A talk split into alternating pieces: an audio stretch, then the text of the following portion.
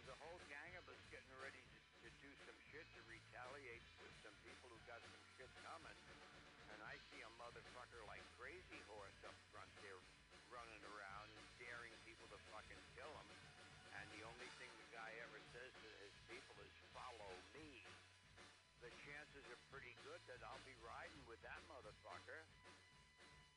No, I, I absolutely. Yeah, yeah. You know, I've been I've been really kind of trying to live my life like not like I've got cancer or some terminal disease, but every time I'm on a microphone or every time I've got a pen in my hand, I take it seriously and I say, I this is it.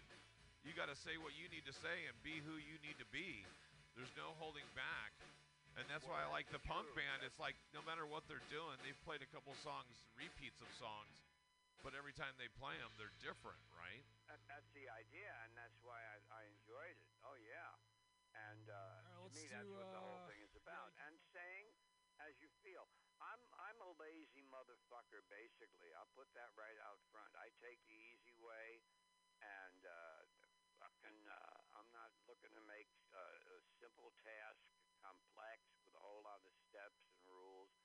Uh, and I I do what I have to say. And in jobs that I've had and shit like that, bosses who got the most out of me, and they were rare. Uh, well, Chuck Barris and uh, a guy at that school, uh, a wonderful guy who uh, who had this school for rich kids going wrong because they were hip to the fucking jive, and they didn't give a shit about prep school. And uh, few employers that just let me run and do it my way uh, were always very satisfied, extremely satisfied. And uh, it was only because I was doing a certain job. And when I was a radar operator, I was a fucking radar operator. I knew what the fuck I was looking at and what I was doing, and uh, paid attention when on duty. And when off duty, I was a fucking handful. Well, so like with these guys, I know these guys have been off for months, even though they haven't jammed together and shit. You know that you know their instrument has been glued to them in some way, right? Uh oh. I saw a couple confused eyes there. No, I don't believe it at all. No, Johnny's saying yeah. Jeremiah's on his phone. Sam's kind of got his hands crossed and going, I don't know. but Mr. Basis over here is like, I don't know. So he's had his hands full with something else. It must be a woman. Oh, because it's strapped. That's why he hasn't had it. Is his hands full. He's got a strap for it. I figured it's a woman or something. Um, I we only got a, like a couple minutes left in live Hey, hey, broadcast. Bass player. Yes, the bass player. Uh, let me let me speak to him and tell you, our bass player in that band that I had, Saratoga, these young kids who didn't want to be Osmonds and shit, and they used to back Big Joe Turner once a month at the at the Topanga Corral. Uh, we scored some studio time uh, with a chick who liked him, and the guy we got was a guy named Ron Schwartz, and he was really into basic sounds and shit. And he got the bass player, and he says, uh, "Listen, Ken," he says, "I want you to get into this bass on this next tune." He says, "Just it's like you got the the stem of that bass, you got it right up in your chick's cunt, man, and you're laying it in there." Hashtag pre-COVID, Ken did that hashtag next tune better pre than me too. I ever. Well, that's you know what you never. It's the it- Derek's like sitting at the microphone going, I don't know what the fuck to Uh, say yeah. after that. No, but I getting laid. You guys getting laid? Is who's who's single and who's not? Raise your hand out of you guys. Okay, Johnny's. Wait, hold on. Sam is single, and Johnny's single. Okay, but Jeremiah and Derek got got someone. That's right. There you go. They're not now. They That'll have do. a place to live. They have a place to live. There Yeah, you that, go. yeah, you got to have somewhere to take the take the lady back to. Hey, let's go back to my um, um, under the steps right down the street in the Mission District. Hey guys, we're at that point. I want to say thank you very much for um, for all these guys being a part of this. Uh, let's give it up collectively for the tortured. Everybody, give it up for the tortured. Oh, absolutely. We got bro. Jeremiah Johnson, Sam Gehring, uh, Derek Zender, and of course our fr- friend John Lowry, Johnny Lowry. Um, all right, and Patrick, Oh I'm- yeah, man. it's good to hear your fucking voice, bro. Yeah. I know it's uh, it's all we got, and I like it. It's a, it's a nice trip, and we all stay in touch. And I really enjoyed the sounds, guys. So right on. Patrick enjoyed you guys, so thank you, Tortured. Thanks, Patrick. All right. Thank so you. again, it's thetorturedsf.com. Check out everything they got to do. Um, they'll be letting you know what's up. They'll be posting some of this. We'll be posting some of this too. I've got some video and some pictures, and we'll go from there. Um, but to play us out, we're gonna do a little bit of your little bro. Oh, I gotta say bye to. Thank you, Christine. Hi, parents of mine. Um, Brandon, who else do you got to do? You yourself. Your Brandon modeling Brumbaugh on Facebook. on your modeling page, and then Kitten Marie. Hey, we love you, dear, wherever you are. Um, enjoy this. Stay safe. You guys wash your hands. Wash your wash your privates. Make sure you keep everything clean. Okay, especially if you're swiping right. That's all I'm saying. All right, guys. Uh, thank you very much to the tortured. Thank you, Patrick, for Thank you, hanging out with us. Keep standing up, everybody. Um, we're gonna go out with a little bit of your little brother, and they're gonna jam in the background. And whatever time we got, we're gonna suck up with the torture with whatever they're doing. And then don't go away. We've got Let's Watch a Full Length Movie on YouTube with Mike Spiegelman and Carl. And this week, I don't even know what the hell they're doing, but check it out because I always do the countdown. And if you listen and I do the countdown, I think you get a penny for every download. I'm lying. Fuck it. Whatever. Listen to Let's Watch a Full Length Movie on YouTube. But until then, I'm going to leave us with a little Bye, bit of. Your Little Brother. And I've got two things. This is Don't Pull the Plug on Me by George Carlin. And also, this is when he and Lenny Bruce got busted at the Gate of Horn Chicago. All right, you guys. Thank you, Patrick. We'll talk to you later, buddy. Bye, All right, Tortured. stay cool, everybody. All right, here we go. Guys, do your thing.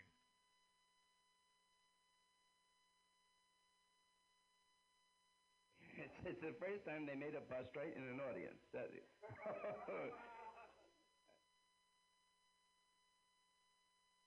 And then suddenly this policeman stood up, and I believe he actually said the words, okay, folks, the show is over, which, of course, is a cliche that policemen use just at a killing, you know, in a bar. They'll, you, when the get, crowd is, getting they want to break up the crowd. Okay, the show's over, the show's over. He actually said it in context.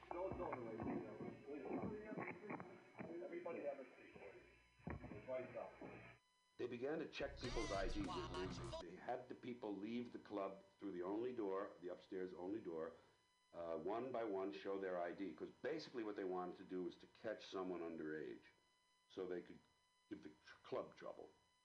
Um, and they found this girl, apparently. I guess she was 15 or something. I forget now. But um, in, in checking everyone, uh, Vince and I just kept drinking our beers.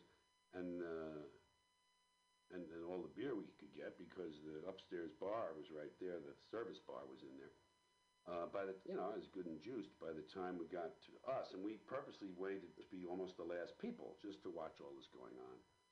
So when I got to the door, the police was there, ID, you want to see your ID? I said, I don't believe in ID. You know, just a smart ass Irish guy, a little drunk, who didn't like authority anyway, you know, and didn't really care much for regulations my whole life. So I always give him hard, give him some shit, you know.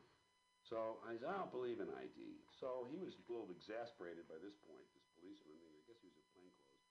And he sort of grabbed me by the All right, collar. sorry, I got to cut you short, George. Um, I got to go to Let's Watch a Full Length Movie on YouTube. This is Mike Spiegelman and Carl. Um, thanks for joining in. We'll see you next time here on The Edge. There was a place that you rush right in, making sacrifice so large. While a coward like Donald Trump was left in charge. Why didn't you, didn't you, didn't you, didn't you, didn't you, didn't you, didn't you, didn't you call in the National Guard cause you're blind and cannot see, not see, not know. L L double double a F F L L M O Y L W A F L M O Y T L W A F L M O Y T L W A F L M O Y T L W A F L M O Y T. Let's watch a full length movie on YouTube with Mike Spiegelman. Let's watch a full length movie on YouTube with Mike Spiegelman. L can watch if you want to. You can slap Spiegelman's behind. L-W-A-F-L-M-N-O-Y-T on Mutiny Radio. Mutiny. Mutiny! It's pronounced mutiny. Mutiny! No, it's, it's pronounced mutiny. Mutiny! Oh, my turnoffs are guys who say mutiny. Mutiny? Well, let's watch a full-length movie on YouTube with Mike Spiegelman. Mike Spiegelman. Oh, Mike Spiegelman. Mike Spiegelman. Oh, Mike Spiegelman. Hey! Mike Spiegelman. Mike Spiegelman. Mike Spiegelman. Mike L-W-A-F-L-M-O-Y-T. Let's watch a full-length movie on YouTube with Mike Spiegelman and Carl. Hi, Carl. Hey, Mike. Good to hear your voice. Good to be on LWAFLMOYT. It's great to be on L-W-A-F-L-M-O-Y-T. It's probably the best time to be L-W-A-F-L-M-O-Y-T, personally. Mm-hmm. I, I, the weather's great. You know, I, I checked the paper and it says you plan to L-W-A-F-L-M-O-Y-T. Today would be the day. Yeah, So- yeah. The weather, yeah, it is truly Yeah. true.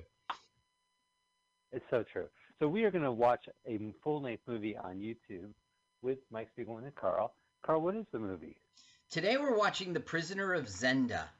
The thing is, we don't Ooh. want to get the channel that gives you ads. So, audience at home, you have to put in The Prisoner of Zenda, Zen, like Zen Buddhism, Okay. D-A, The Prisoner of Z-E-N-D-A, 1979, Adventure.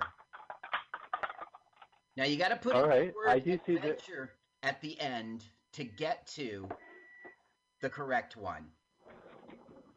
Because I do see there's a listing for the legend, The Prisoner of Zen, Zenda, 1979, and then the word YouTube in the title. So Stay not away that from one. that guy. I'm stay away from that. That guy is bad news. All right, so ladies and gentlemen, we are LWAFLMOYT. You can find us on Twitter, LWAFLMOYT. You can find our great YouTube channel, LWAFLMOYT. We're on Facebook as Let's Watch Full Length Movie on YouTube. We stream first every Sunday at 2 p.m. on MutinyRadio.fm. We only have one product placement today, and that is please donate to the theater, uh, to the space at Venmo with at Mutiny Radio is our uh, uh, Venmo account. We are going to watch this movie, and uh, we also recommend why don't you subscribe to our podcast, LWFLMOYT. Why do you think I've been saying LWFLMOYT? Because I just want you to subscribe. God damn it. Ladies and gentlemen, uh, very excited uh, to have in person, not Oh, but wait, Mike, I must let the audience Yes, know. sir. I'm- I must let the audience know. The channel we like is called Universal Galaxy Pictures, okay? It must be that Oh, one. yes. So, The Prisoner of this is Zenda. very 19 controversial. The Prisoner of Zenda 1979 Adventure, and then choose Universal Galaxy Pictures. Slide that buff. Uh, Okay, Hit stick- pause. Yeah, zero zero zero is where you want to be. Okay, yeah, move that slider back. And I'm going to subscribe to Universal Galaxy Pictures. And Carl, I'll be honest with you, they have a really good lineup. I'm going to probably pick a movie from there again. So uh, we are going to do this countdown. Not us. We're very excited to have here in the studio our very special guest. He is the countdown king, the maestro of the descending numerals, Mr. Sunday Afternoon, Carl Man Crush. Great to have him here, ladies and gentlemen. Let's get ready to Brumbaugh. One other thing, a final thing. Paul Brumbaugh. Hi, Paul.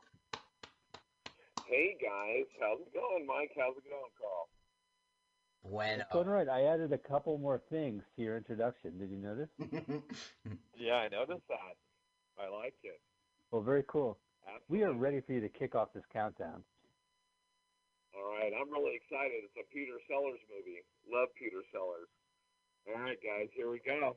You know the you know the drill. Do it at home. Uh, wash your hands. Let's put your finger Wash over hands. that little triangle. Let's keep it hovering, and let's do this thing in three, two, one, go.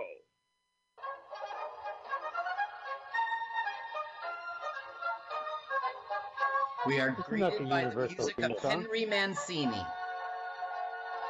Right off the bat, I want to hear the Universal theme song. I'm sorry. This is a Universal movie.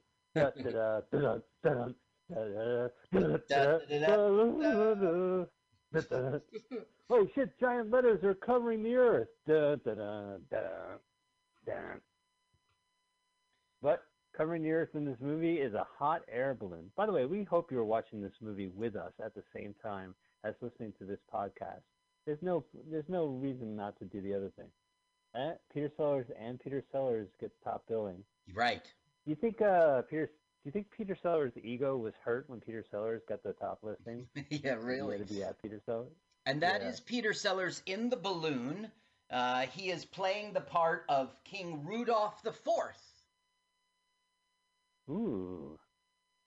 I've never seen a Prisoner of Zenda movie. Oh, really? There are many of them.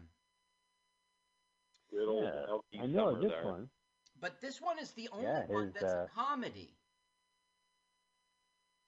Well, by this point, I mean, this movie came out in 1979, 1980. I don't think people were like, oh, I hope they remake The Prisoner of Zenda. Yeah. That was 1932's greatest film. You see how it's that 1970s style of writing the text, the font? It's like the um Yeah. the paper chase or what was that magazine? oh, uh, Playboy in the 70s. High five. Hustler. Uh, oh, uh, the, is it the New Yorker? Uh, Yes. the the Saturday. Evening Post, I think. It had that font. It Oh, yes. 70s. Yeah, it's like, like Collier's. Mhm. Yeah, doesn't do anything. But this is a pretty view. It's a nice castle. Now it's his 90th Imagine birthday, and he wants to see all of his ca- kingdom from a hot air balloon, and so that's what we're up to. And that is Peter Sellers. Yes. He was probably such a prick. That they were like, just go in a balloon for the rest of this movie. Actually, there's all Uh, sorts Paul of Mid- stories about what a prick he was on set, especially fighting with his wife. Yeah, because Paul mentioned it's Elkie Summers, right? They Mhm. were still married. Like, She Did you ever was see the the official HBO? um, widow, the last wife. Oh, right, because he had another wife too. He and then cheated with uh, Elkie hmm with on. Uh, I know this. I saw the HBO made for HBO movie, The Life and Death of Peter Sellers with Geoffrey Rush. Great film. Yeah, it's not bad. It's a little inside baseball, but he is a prick. I mean, he's an interesting guy in that respect. Yes. Down he goes. So he was I've popping a uh, champagne cork to celebrate, and yeah. he popped a hole in his balloon. Ugh, classic. Hey, did we ever do this movie? Because I do remember the beginning of this film. Maybe you saw it. I Yeah. saw it when I was a kid. I remember as a kid, it was like, why would he be dressed as Ming the Merciless in 1979? It just did not make any sense.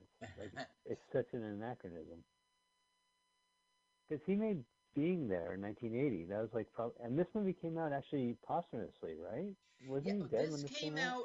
This was made started. They started to make it like it was announced in '76. They didn't get there till '79. It came out just before being there. Now this is Okay. pretty Oh, funny. so it was out before he died. yes, it was made before he Yeah. died. Yes. But I didn't even released because wasn't Being There Yeah. released after he died? I think yes, right, Mike? You know, I know he passed away like either before the it was released or like shortly thereafter. But because he did promotion, I, I've seen uh, the Criterion collection of uh, being there has TV footage of him being interviewed, and it's really interesting. Now So this I think is he might have his died shortly thereafter. Okay, so you saw that the balloon broke and he fell into the well, right? And his son makes Right. the joke, "My father was not a well man," and they all go, "Oh, ho, ho, ho, ho." Yeah, that joke is well trodden. You're right." So, did you hear about the three holes in the ground? No, Well, well, well, well, well, well. okay, so oh, this is the son of the king, but it is not the son who will become the king. Okay, the son who will become the king is um Rudolph V, and he's a bit of a ne'er to do well. Okay, he likes to gamble. He doesn't care about affairs of state. He's a cad. He has a funny lisp, and Oh, so he's he's a never do well. yes, and he is not um, appropriate to be heir to the throne in his brother's opinion. So his brother has now sent this guy off to kill him. Interesting. What a prick. So he's pretending to be a Okay, cabbie never and waiting for the king. Now I'll have to play some audio because his lisp is a, like a big comedic point of this film. Okay. Okay. It lists the movie. Here he is at the roulette table. By the way, his uh, accent is listed in the top ten movie list. What's that? If you ever check the records, his his dialect, his cadence, ma- hit as considered one of the top ten movie made the top ten movie list. It's well done. He Peter Sellers well acts this whole film, and the key, the King of Spain had a lisp, and that's how that accent came about in Spain. The one where where s's are like a lisp. It was an affect oh, that Oh, wow. everyone adopted. Yeah. Oh, I didn't know that. Good job, Street, uh, King of Spain.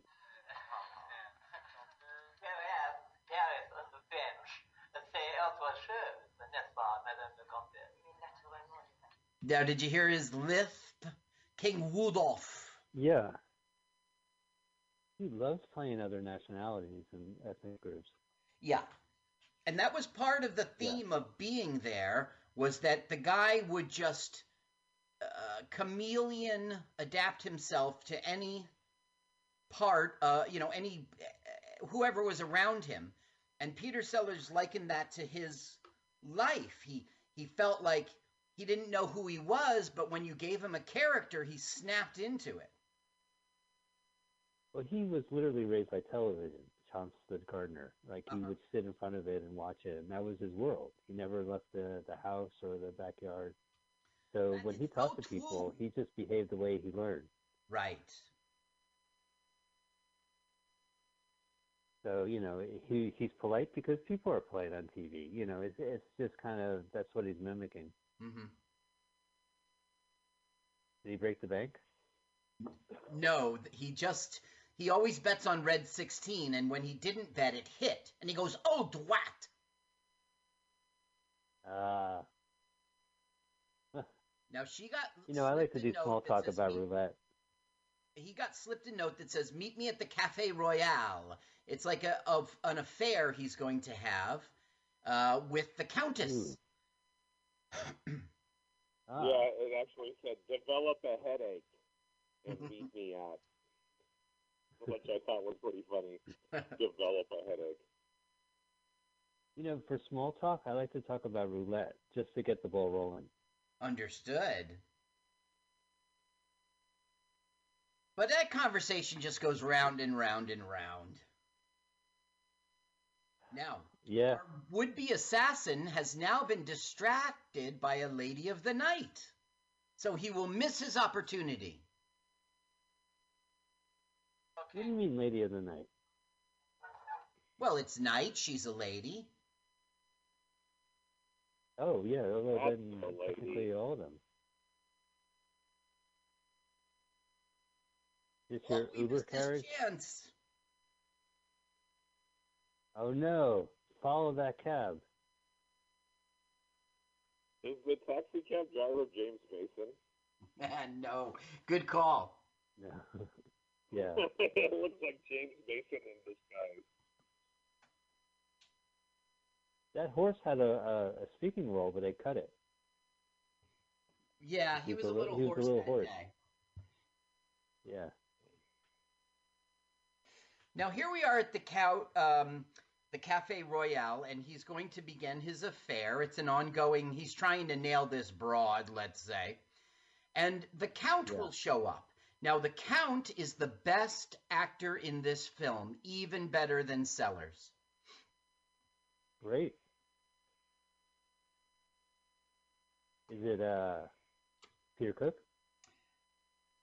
No, uh, Oh, it's no, he not. Peter Cook. I'm thinking of Peter Cook and Dudley Moore. I think of Peter Cook and Dudley Moore. Did you ever did you ever listen to the Goon Show, the radio show he did with Spike Milligan? That was how he got his start. I never listened. You know, they used to, I used to get the records, the the vinyl at the Montclair Public Library because there would be like tons of collections of it, and a lot of it is just kind of goes right through you. But there's certain there's certain parts that are really funny, like it really clicks. Spike Milligan's funny, like, you know, it's just crazy voices and stuff. Wow, flagrant and in bad and bad, good partying. blatantly bold. In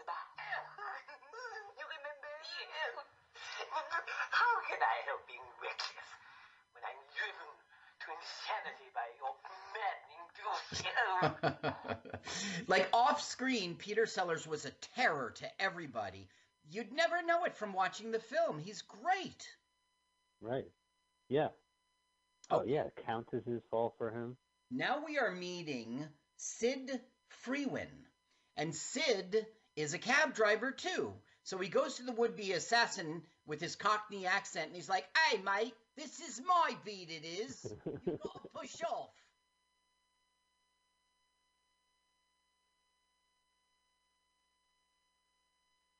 Oh yeah. This is like at the airport. They get savage. Uh, oh yeah. He sounds so Cockney. I mean, Roger Daltrey laughs at him. Robert Daltrey says, "What? I'm sorry. Come again." Yeah, right. You're a shepherd's bush geezer, you is. Excuse me? They're fucking at the table. They are. I was They're in just the gonna private say, room. does it look like he's trying to get in That's right. look wrong. Now, here he comes, the Oh, Count. but he's having- Now, this actor's oh, name Oh no. is Gregory Sierra, and you might know him as the neighbor on Sanford and Son. Oh yeah, absolutely. Holy shit! I knew it right. Yep. And Barney Miller. Now, I'll Yeah, play a little oh, audio yeah, from right. him He's when he He's Ramon. Yeah, I'll play a little audio when he confronts uh, the king because he's so Okay. So he's the best part of this Lamont, movie. Buddy Ramon. Lamont. Or Julio or whatever. Uh, king uh, or no king, uh, tonight you die like a dog. He's the best actor of this whole film, man. Yeah. So now the king will play his card like I know you're a gentleman. Uh, you know, would you please at least, ex- you know, give me the courtesy of a duel? Of a duel, sir. Oh.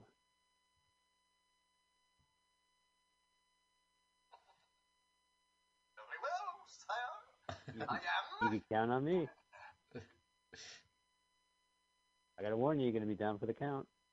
Ba-boom! Very good, Michael.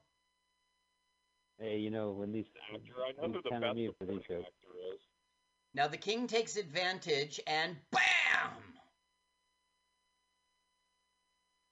Ah, sucker punched him. Yup. Now, one time we were watching Mr. Billions, and I missed your joke, liar, liar, pants on fire. So please make sure you do it again. Okay, well, it's the element of surprise, so uh, I will do. I will riff it spontaneously when if it shall occur. Oh, Get ready. Huh.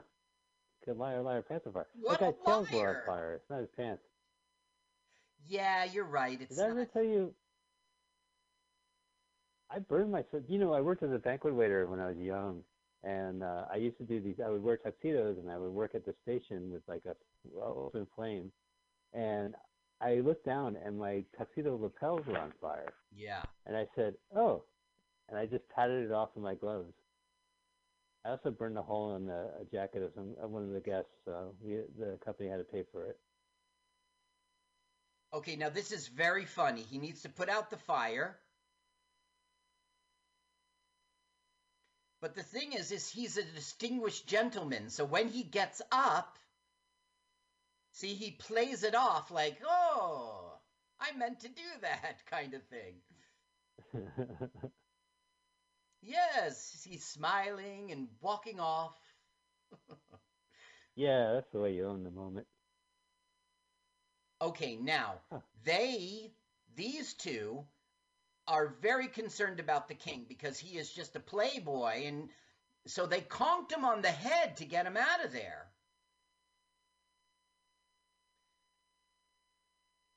So wait a minute. This, so is that Peter Sellers again? What's that? As the driver? Peter the Sellers driver? is the driver, and Peter Sellers is also wearing Okay. a crown, and he goes, "Is that the man in the iron mask?" Ho ho ho! Ooh, Now the That's- general that's what they is call a- noticing the resemblance right now. uh huh. What a coincidence. It's a coincidence that will get explained.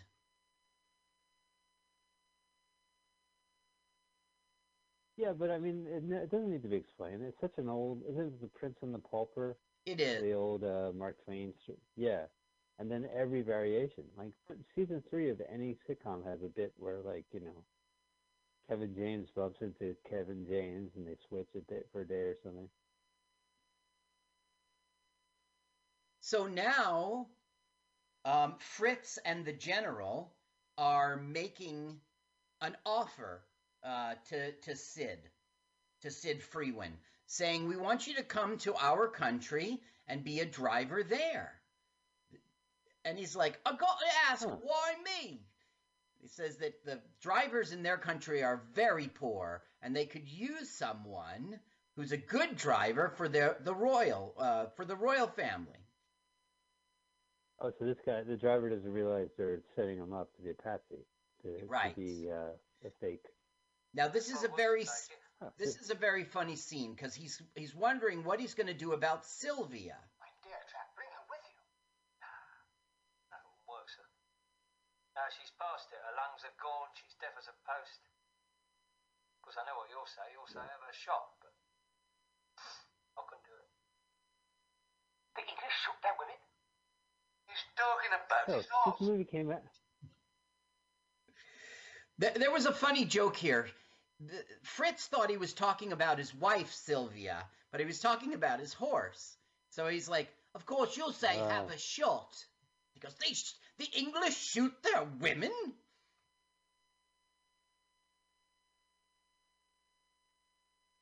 So wait a minute. Yeah. Well, good. I'm I'm glad it was about the horses and not women. It, and then they shoot the women. Now he's saying goodbye to Sylvia. Get up, did you? I made sure you're going to be all right. Oh. don't don't date Sylvia. She's a whore. A horse. A whore. Oh, Wilbur. So they made arrangements so that Sylvia would go to uh, the embassy of their country and uh, would become an embassy horse and treated well. And he goes, and you'll have diplomatic immunity. You could take a piss anywhere you'd like. Yeah. So how? What was the horse's opinion working with Peter Sellers? Did he have stories? Hollywood horses that drink has an interesting bit about it. Okay, so now the king is learning about the double and saying that it's remarkably uncanny and they're telling the king incorrectly that his brother is out to kill him so therefore they'll arrange safe passage for him and the body double will stand in as the king going home Interesting. So, huh? So uh, we're not. So I, I I don't really care anymore. I'm really interested in the king. I don't care about this driver. Okay. I paid money to see the king. God damn it! all right I didn't pay money to see Peter Sellers play a driver.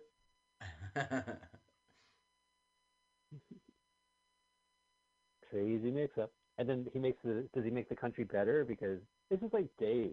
What a ripoff. Okay, Remember Dave? now Barney Miller, dude, sees the fake king, thinks he's the real king, and there's a funny joke here. He's like saying how he's going to kill him, but then he spits in his eye by mistake, and he acts like a gentleman. Oh, begging your pardon.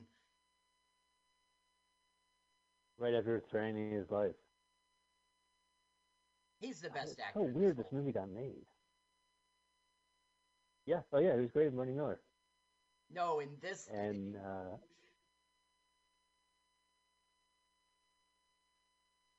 I'm so pr- proud this movie is part of the Bulk Universal series. If there's only some way this this posting can remind me. So he did the traditional slap a glove in your face. Here, I'll play the audio Right, for the glove joke. slap. First of all, Prelude to a duel.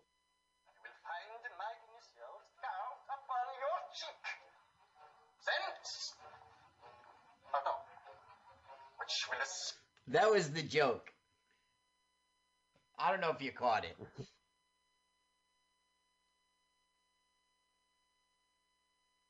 I guess I didn't catch it. Well, Peter Sellers caught it in the eye, and he goes, "Pardon."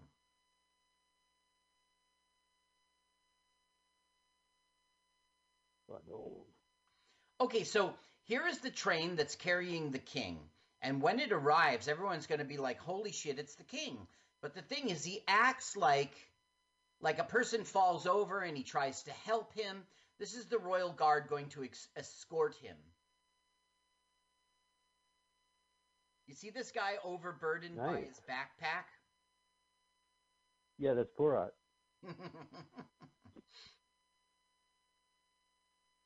Aren't they in Borat's country? Oh yeah, Borat's country.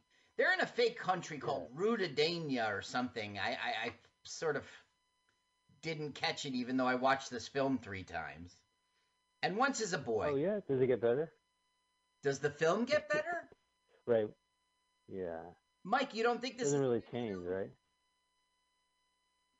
Isn't this the one where? Oh, you know what movie I'm, I really want to see by him is the one where he plays like a Ming the Merciless guy. Uh, That's the movie. That was the one that was released after his death. Well, are you talking That's about the movie, fiendish Carl. plot of Fu Manchu? Yeah. Okay, so what's I'm funny is the director here, Richard Quine, also directed the fiendish plot of Fu Manchu. But the thing is, Peter Sellers fought horribly with Richard Quine on this film. So it's just strange that they'd work together again, but they did. Oh yeah. I mean, on a professional level, maybe. I also think the guy's such a bastard. He doesn't really have anything else. So I mean, he had Hal Ashby direct uh, uh, being there, and uh, that was pretty good. According to YouTube, the Fiendish Plot of Dr. Fu Manchu is now available on DVD, according to Warner Brothers. Uh-huh. So we don't have a full copy on online. Now, I guess that that was okay. Peter Sellers' final film was The Fiendish Plot of Fu Manchu, but the internet tells me that this was Quine's final film before he died in '89. So I don't, I don't get the order. Also, he was Quine was uncre- uncredited. He only directed part of the fiendish plot of Fu Manchu. It's it's weird. It's sordid. Yeah. Oh, so I thought we were going to be watching the Fiendish Plot of Dr. Fu Manchu. I thought Dr. Fu Manchu appears in this movie, even though it's called The Prisoner of Zenda. Oh no, no, that I don't think Okay. that doesn't happen.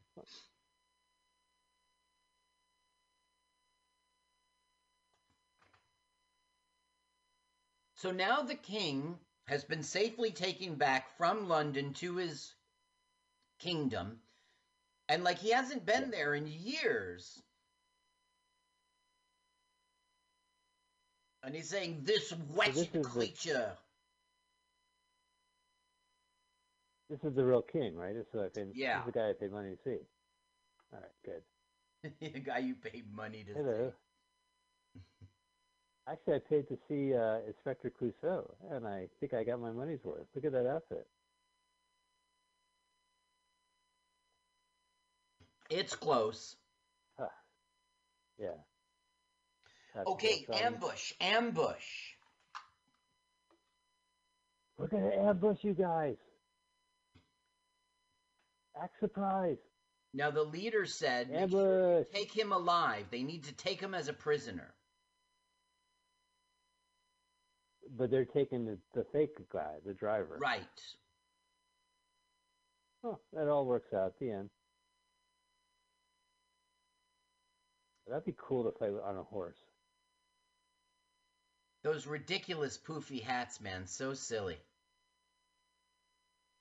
You know, some weapons have like a little like talus, like a tassel like that, and it's because when you stick the blade in, you twist it and then you pull it out, and the tassel will like corrugate your guts and splatter Oh. blood out. So maybe they maybe they headbutt people and and engorge them and then spray out their intestines with their hat. Nah, just silly. You're always thinking, Mike. Yeah, I- well, I want to look cool. Uh, there's a reason for my cool tassel on my head. It's not that I'm a dork. I think that tassel's a hassle. Ugh. And when I left at the castle, Very good. I'm trying to catch up. Okay, so Fritz says we're without a driver, and and uh, Sid says not when I'm around, governor. I'm the best driver in the. Now look how Isn't that Chekhov's rule?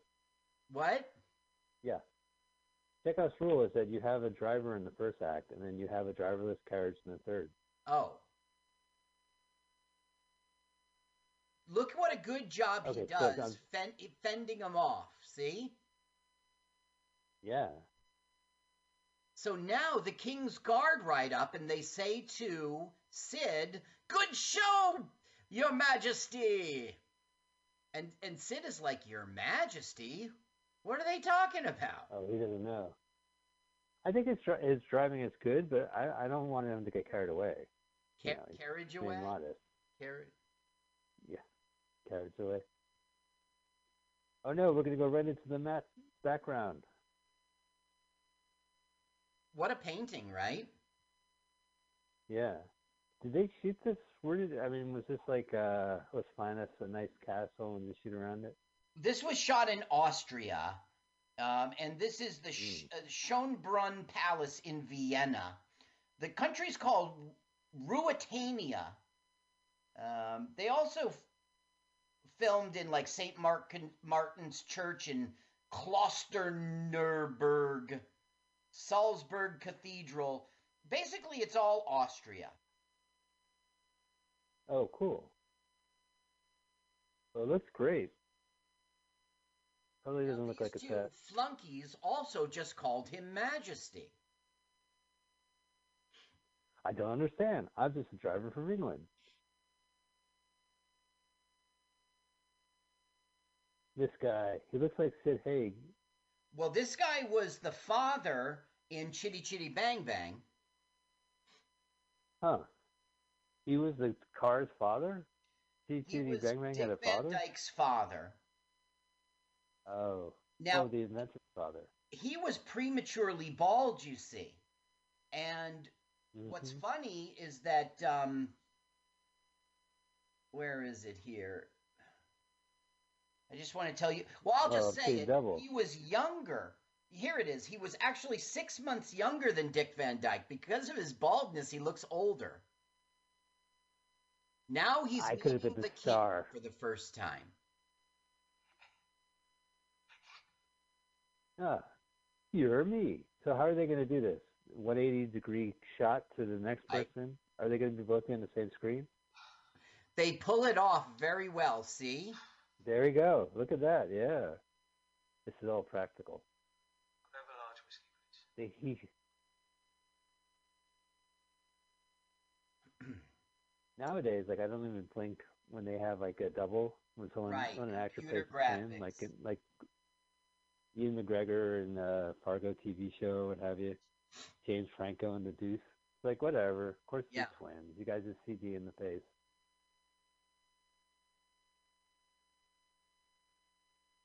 But there would always be the line. You know what I'm talking about? When they have like both on screen and they're two different film stocks. So well, you can see in yes, the I know exactly what you're talking about, but this film does it very well. But it would be of the era where that was the way to do it. Yes. There they are, both sitting. then you get like, whoa. There's the other one, like, yes, I see. I understand. Now we get an explanation. The king is talking about his dead father, saying that he was a great man and he was also a bit of a playboy, and he really loved English actresses. Uh, he spent a lot of time in London. And then Sid says, My mother was an actress. But nobody puts two and two together, but the audience gets it. Right. This is an illegitimate son.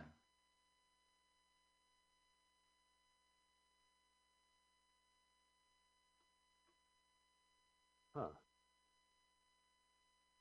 Now what's going on now? They're uh Now we have more treachery. Of course, they're there to kill the king again.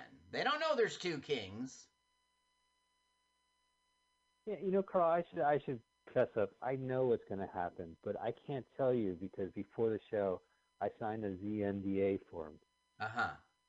Well, I never signed an NDA form? NDA, so I'll let you know. Peter Sellers dies in the end. Which one? Right.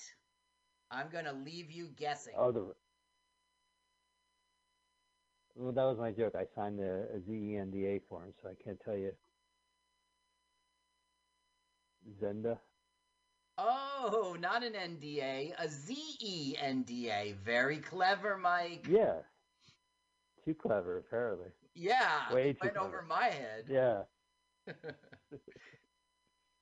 Now, who is Zenda? Zenda is the town, or like the uh, a villain, or Zenda is like a castle where the the brother, the ex prince, who's not going to become king, uh, has a stronghold, and that's where uh, the king will be imprisoned. Now they say, Fritz, go and get more wine, because you know where's the servant? Now Fritz Fritz accidentally thinks, ah, he must be drunk. and wine is spilling out of the back of his head. Red wine. red, red wine. Look, the red wine touched my fingers, and I can't wash it off. Out, damn spot.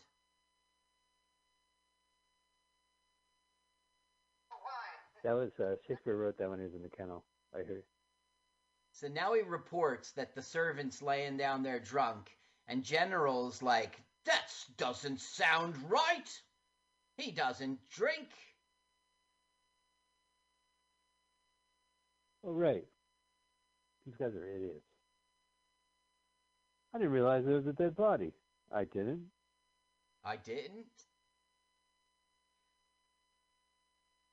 It's funny how everybody have- has an English accent, uh, even though it's uh, Ruritania. You know, like, do they speak English there? I guess yes.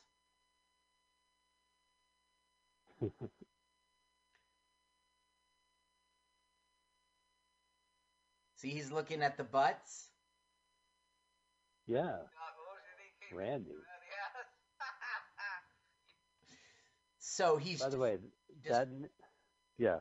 Well, he's distracted by the butts, so they say, let's just slip off. They don't notice that it's a look-alike because his face is covered, see? Right.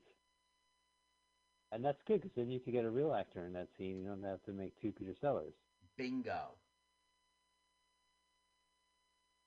When they're both in the same shot, like they're like, "Hmm, I'm going to drink from this oversized M&M coffee mug."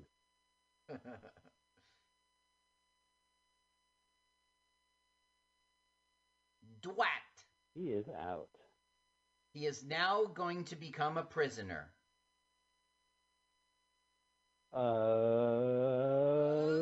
Zenda. um, Zenda. Zenda. I'm singing the, the Legend of Zelda. Zenda. It's actually a bit of an insult against Buddhists saying Zenda. Yeah, well, that's Peter Sellers for you. What do you, what do you say? Right. Asian stereotypes. He hates them. Yeah, I guess the part of it is that with Fu Manchu, I think he had multiple roles. I don't think he just played the Doctor Fu Manchu. That was That's the probably another standard of his, why. right? Yeah, he showed up in a lot of movies. Doctor Like, Strangelove. you could see it. Well, that's a big one. Yeah, he played the president. He played Doctor Strange, the particular character of Doctor Strangelove. He played And him, he uh, played the the- British. Yeah, the British. Uh, uh, it wasn't a general. Yeah, I think it was a general. maybe you're right. Yeah. Yeah, they all. I think it was General Funny Name. You ever notice in Doctor Strangelove, everyone has like Yeah. oversized, wacky names? Yep. Yeah. So now they know the king is gone, Please roll once more. and they're saying, now that the king is gone, you need to sit in for the coronation. And it just he's like, no, no, no.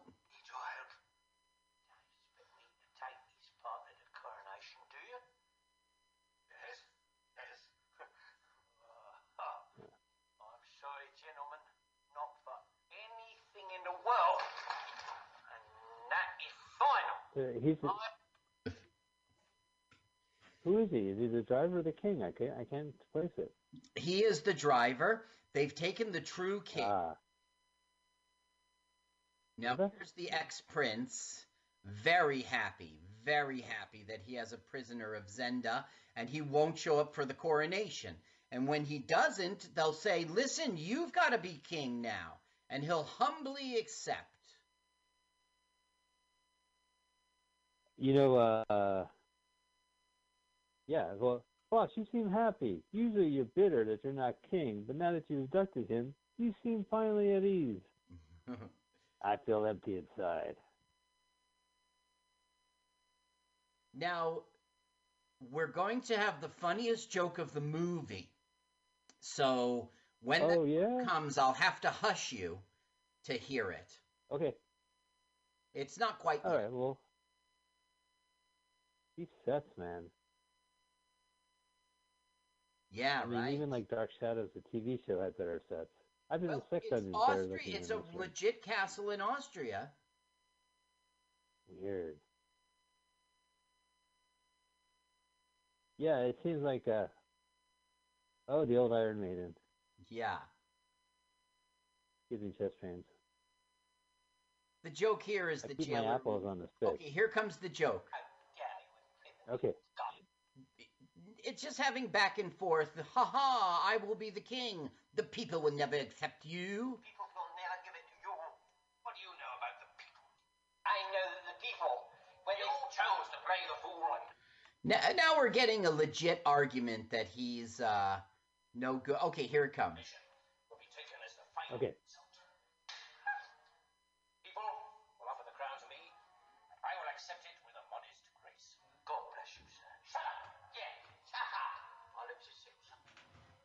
Here it comes. Michael. Why do you hate me, Phil?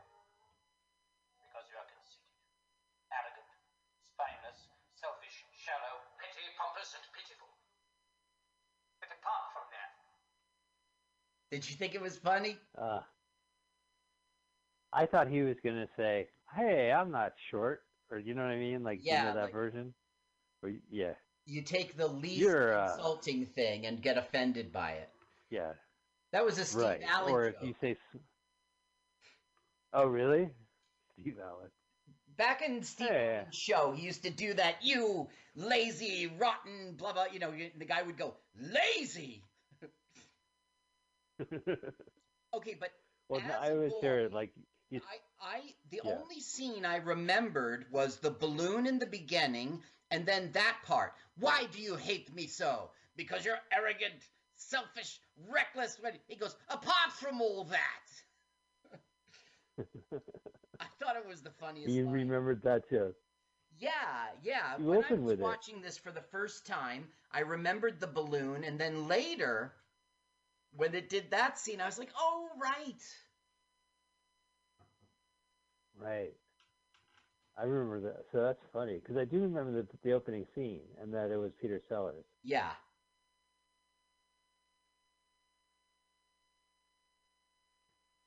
Hmm.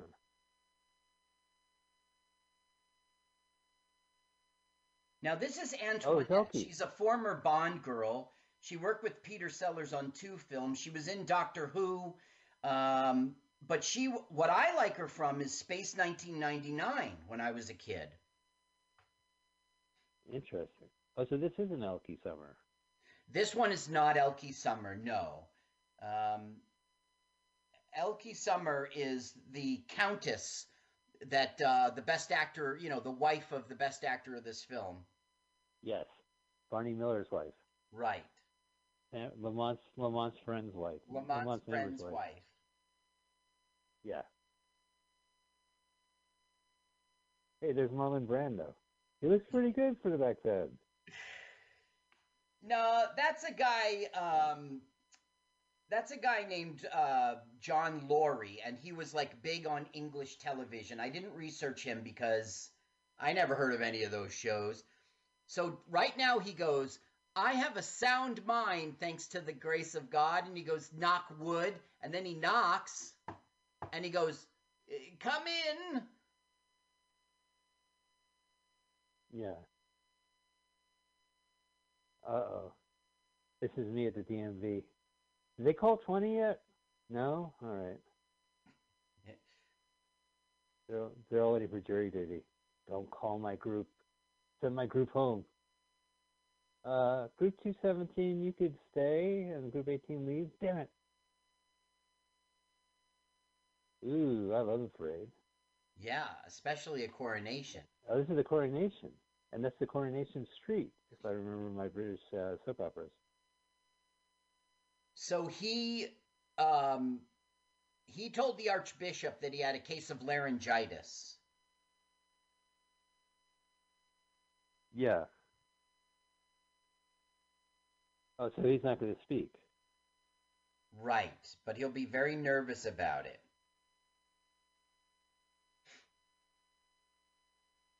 Uh, oh, right. Well, you know, the King's Speech is uh, a movie. The King's Speech is a movie. Yeah. I don't know why I said that, but it's true. Well, that guy had a lisp. Hey, too. hang No, he had a stutter. He had a stutter, and he overcame it because uh, England was in war. Who was his teacher? Wasn't it the guy who played Peter Sellers in that HBO film? Geoffrey Rush, yeah.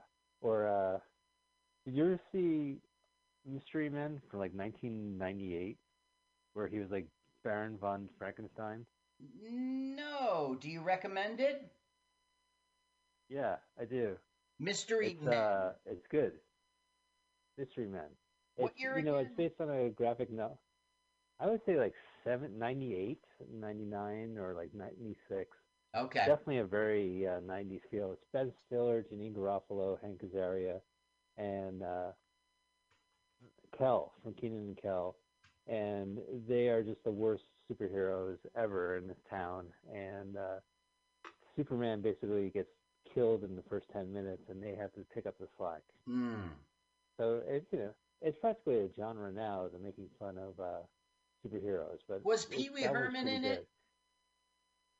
Yeah, he was. Okay, He I saw it. It was very fart. good. Yeah, and you know who's in it also is director Michael Bay, the Transformer movies. He's one of the frat boys. You know how there's gangs and there's like a frat boy gang. And He's one of them.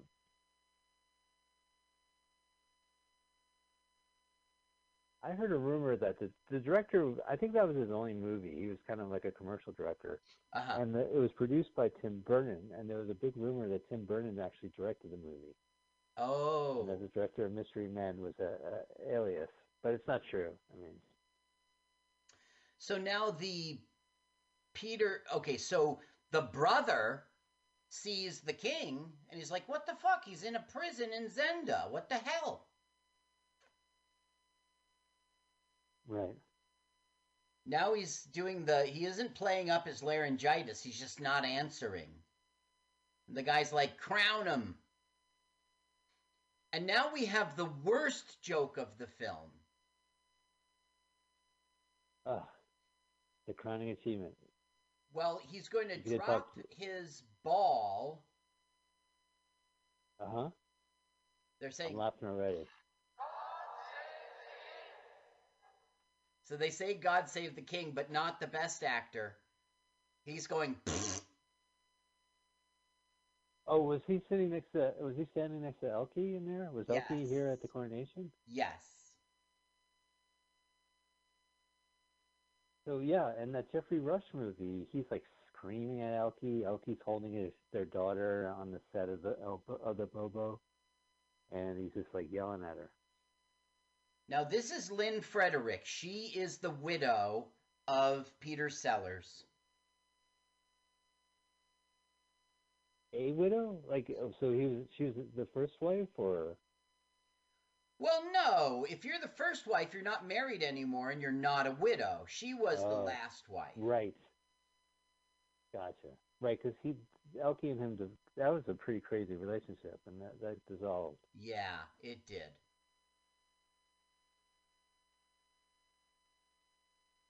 Now he won't get in Yeah, line to doc- like greet the king. He's like, huh. This guy, man. I'm surprised he even like is there. I mean, he, the guy macked on his wife. Well, he's a count, and he's basically okay. Here comes the worst joke ever. Ready? All right. Worst joke of the oh film. no, I see it. I I see it. No, I see it. I see it. I know what's gonna happen. He's gonna bowl, right? He's gonna get a strike. Hey! I am great. I Call think you might have seen this I film. predicted it. No, I predicted it. I saw it go down Coronation Street, parading Oh. down Coronation Street. Well, you are a sensei, sir. I thank you. Now, at one point, does he, uh, Peter Sellers dresses up as his sister and goes on a date with Al Pacino? That was an interesting film. I hated that film and loved it at the same time, Jack and Jill. Jack and Jill. Yeah, well, didn't you hate the fake commercial that was actual commercial at the end of the Yes. movie? Now this is It was like- Eric, and his name is Graham Stark, and he was in all the Pink Panther movies. Right, yeah. Delivery? Yes, sir, delivery. Huh. Wasn't And he in uh, like a Mel Brooks movie or two? He, uh, I don't think so. Yeah. Uh, no, but I mean, He- played. He was a regular supporting character on TV with Peter Sellers in the show called Fred and Son of Fred, and Benny Hill was on that show. But oh, right. he has the best line of the Pink Panther. He's that one like, "Does your dog bite?" No. He gets bit. And he No. goes, "That is not my dog." Yeah, that's great. I love that. That's probably the only joke that holds up in the Pink Panther. What's weird is he was in seven Pink Panther movies, and you know Peter Sellers was only in six. Oh, right. Oh, well, yeah. Like I've always talked about the last, the last few Pink Panther movies without Peter Sellers. They used old outtakes, and they probably hired that guy to come in and do like interstitial sketches in between the footage. Yes. I, I, well, Inspector Clouseau. Well, I remember him back when I was at the Avery, Right. just down by the Conservatory of Flowers, when suddenly, ooh, there. So that was You believe in the 1982, the Trail of the Pink Panther. It used the outtakes and Yeah. previously released footage of late Sellers. But then that was the, the search you said, and then there was the trail. The Trail Where Pink Panther was- was the one you were talking about with the the um the outtakes and such. And I think the trail didn't Yeah. have I mean, um I don't know. There were so many, and they shouldn't have continued that series, but they did. Well, I, you know, again, like it all kind of blurs. It was one where there was a, a bumbling American detective, and they used footage Yeah. of outtakes. And then there was one where I think Herbert Lom, his twitching uh, police chief, uh, is trying to escape Clouseau, but thanks to the miracle of outtakes, he keeps bumping into him or remembering him. Thank you, outtakes. And then there was the son of. Yeah, there must have been a lot of outtakes. Blake Edwards, a lot of coverage. What a gentleman. He, his eyes never wavered. Now here he is again with his true wife. Listen, she was hated by the way. She's hated? Yeah, this is her final film, and she was hated. Um, okay, um, where is it?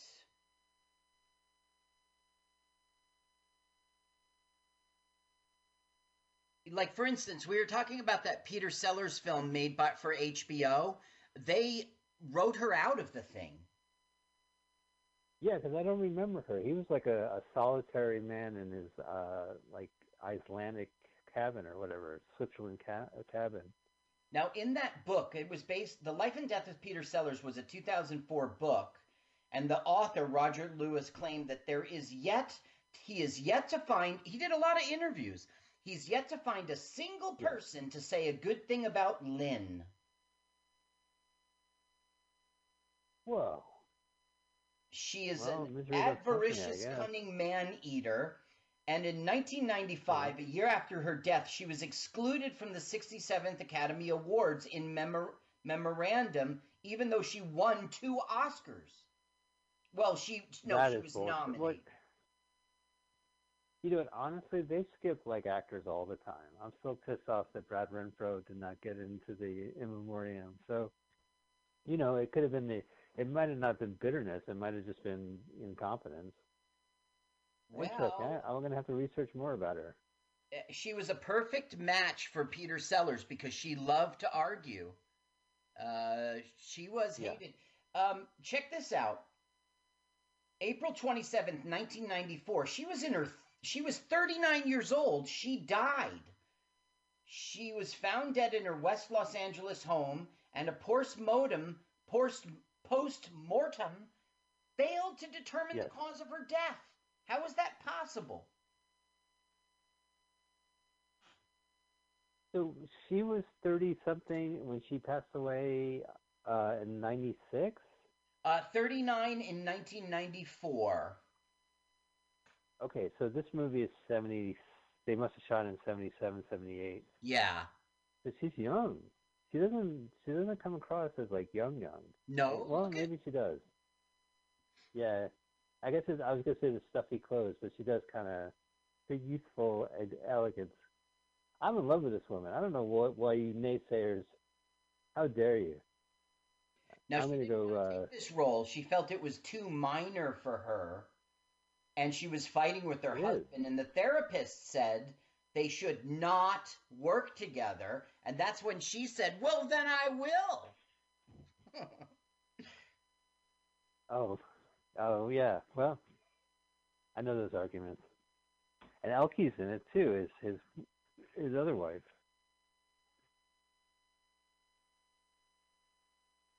Listen, check this out. She was campaigning for other roles such as Maggie Cleary in The Thornbirds, Cosette in Les Miserables, and Annie Sullivan in The Miracle Worker, and none of the people wanted to work with her. She was rejected. Even Helen Keller Keller's like, no way. Uh uh Zip. What was the other role? So she was going to be Helen Keller's tutor. No, thank you. Mother Teresa. Got a pass. yeah. Madame Curie. Ooh. So she was a fashion model. Um,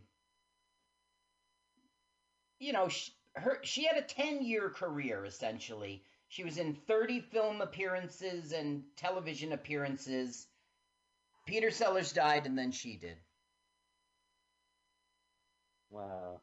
Well, she lived fourteen years after, but still. Okay, so now the brothers come up and go. You're not the king. He wants to have a fight with them. Yeah, I am. I the No, you're not. I have a real king in my basement. Right. I can't tell you how many times I've had that conversation. Really? You can't be king of the country. How do you say that? I have you in my basement. That old saw. something that you little emergency please how much this is emergency Ah. So you know how the driver got the job. He he went up to the royals and said, "King me." Bingo! Okay, so here's more treachery. They're rigging the ele- elevator, so he'll die. Now, we missed a point of the Oh, plot. Uh, the Princess Flavia, uh, his wife, was saying, Remember the time we did this? And remember when we were children and do that? And the, the you know, Sid was going, Uh huh, uh huh. And he goes, Well, I know you're not the king because we've never met. And he, she sort of tricked him. Gotcha. So at this coronation, like the crowd, the clergy, everyone believes he's the king, but everybody knows him personally. They're catching on. Right. Well, I mean, it's not a oh Averted death again. next fifth floor lingerie, fourth floor uh, sports gear, uh, second floor Third floor, second floor, Cecil. Maybelline. Okay, so Sid has had enough. He is quitting. He is he is going Oh. to escape. They saw the note. They're like, "Who's Cindy?" right. Look at that ridiculous Swiss not- Alps getup. The whole get-ups are pretty weird. I mean, I can't. This is supposed to take place what in the 1920s?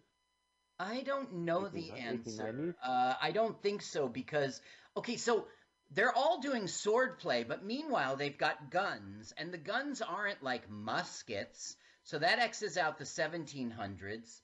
So I'm not sure. Is it the eight, late 1800s? Maybe. I mean, they have elevators.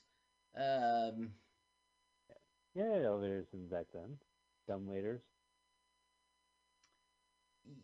uh, I you might be right. I think that the elevator showed up in the 1800s, right? Because they started Right. building Yeah, they buildings tall. I don't trust this dog.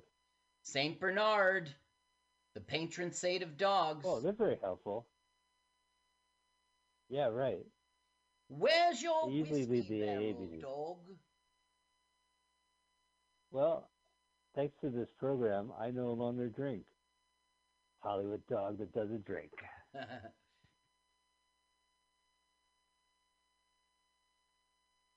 Oh, so that's Mr. Sellers right there. No, no. That's the Mrs. Sellers is the betrothed wife to the king. This is the countess again. Ah, you got to see them swing. I like Elke Sommer a lot. She's great. They so don't really have she her was do much. um she was like on vacation in Italy as a like a, a, a teenager in 58 and this film director saw her and just started putting her in movies and she Yeah. also posed for Playboy in 64 and 67 Nice. Way to go, Hugh. Uh, way to go, Hefner. She's a German, really, and she changed her name uh, from Schletz to Sommer because it was hard for English people to pronounce, quite frankly. Gotcha.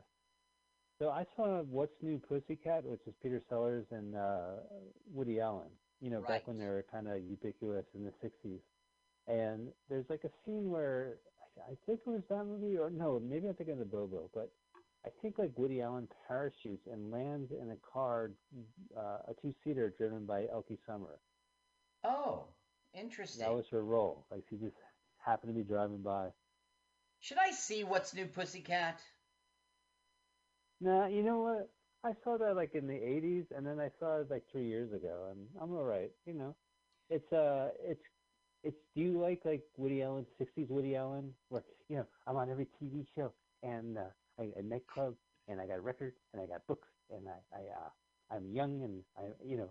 Because he did What's New Pussycat, and they used the song, and then Woody Allen's first movie, he took a, a Japanese spy movie and redubbed it, and he called it What's New Tiger Lily. Oh yeah, shit like right, right, right. The thing is, I probably that saw? What's New Pussycat, and it just didn't impress me. I don't yeah. remember it or something.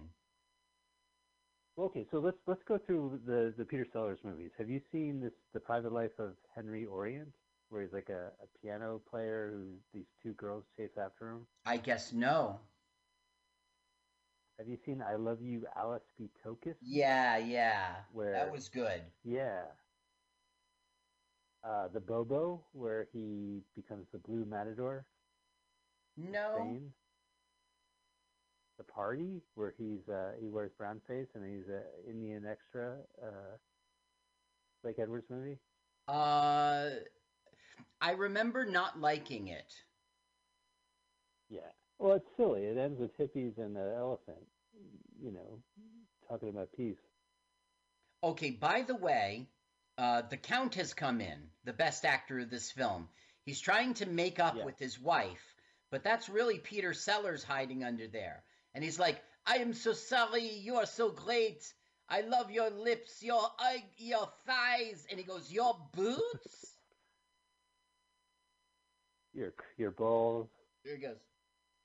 So wait, which Peter Sellers is under there? Is it Yeah. Top bill Peter Sellers or second bill Peter Sellers? It's. You can't ask that question. The, the King Peter Sellers is in prison, right? This Right. is the king. This is the fake king in the palace. He's just been coronated and he's now trying to escape.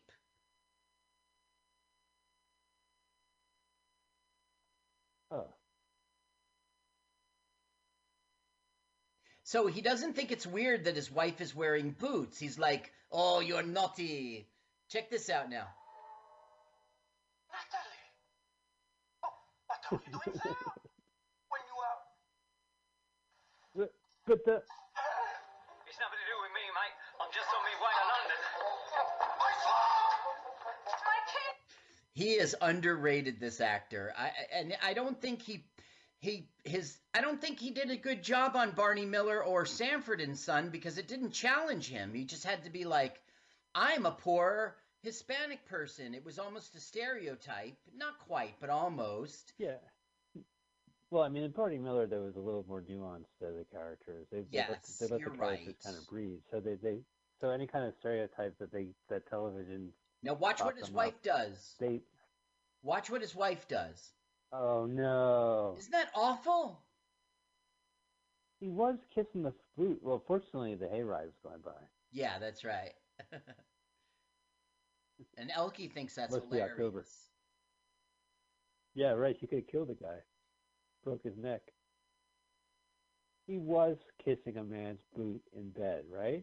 No. She's like, let me dre- change it to something more comfortable. And she took off her corset and she put on her negligee. Maybe she went to the outhouse. And by the time she got out there, the guy was kissing some good dude's boot. No. Okay, now the Count, Wow, you know wow, he's wow. super jealous. So he's going to a gunsmith to get a bomb. A boom? A boom? What? Yes, I know what I said.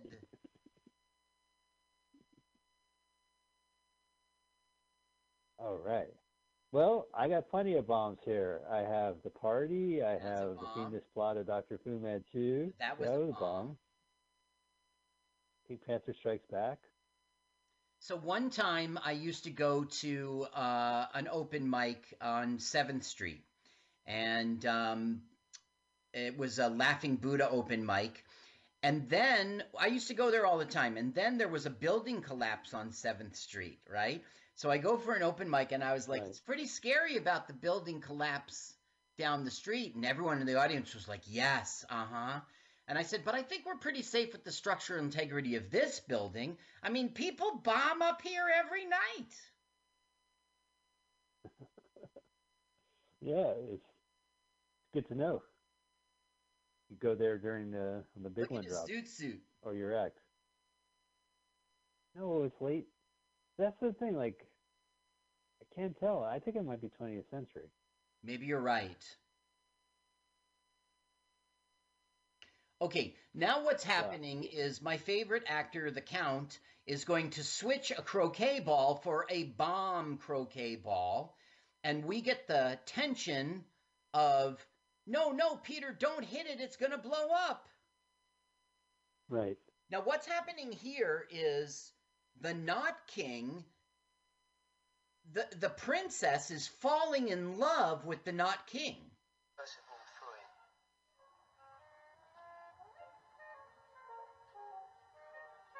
Huh. Well, I tried to turn it up for their their like The conversation. dating chit We got that wacky music. Yeah. I'd rather listen to the crazy wacky music in the background.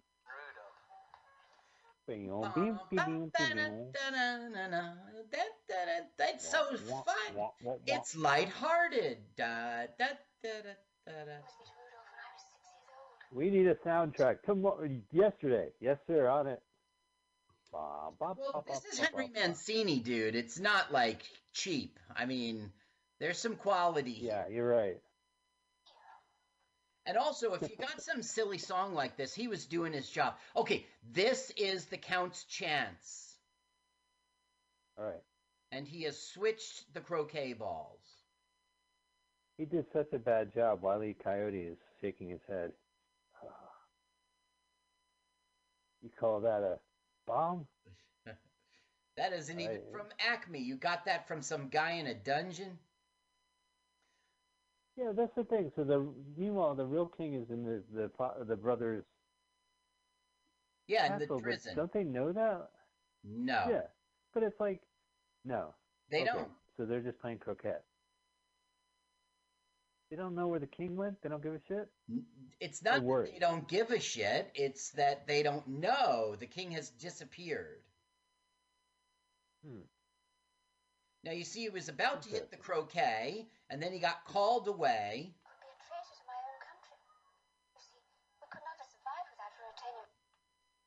Look at that silly hat. Oh no, that's a great hat. Like if you need a scarf, you just stick your hand. Like they didn't have tissues back then, so you know you had to keep it on top just- of your head. Okay, here it goes. He's gonna do it. He's gonna beat the thing. Better scrunch my eyes and cover my ears. Oh,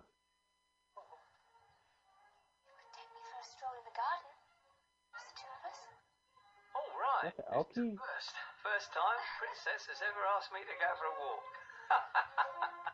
I love his cockney. It's just Yeah, it's pretty good. It cuts through all the shit.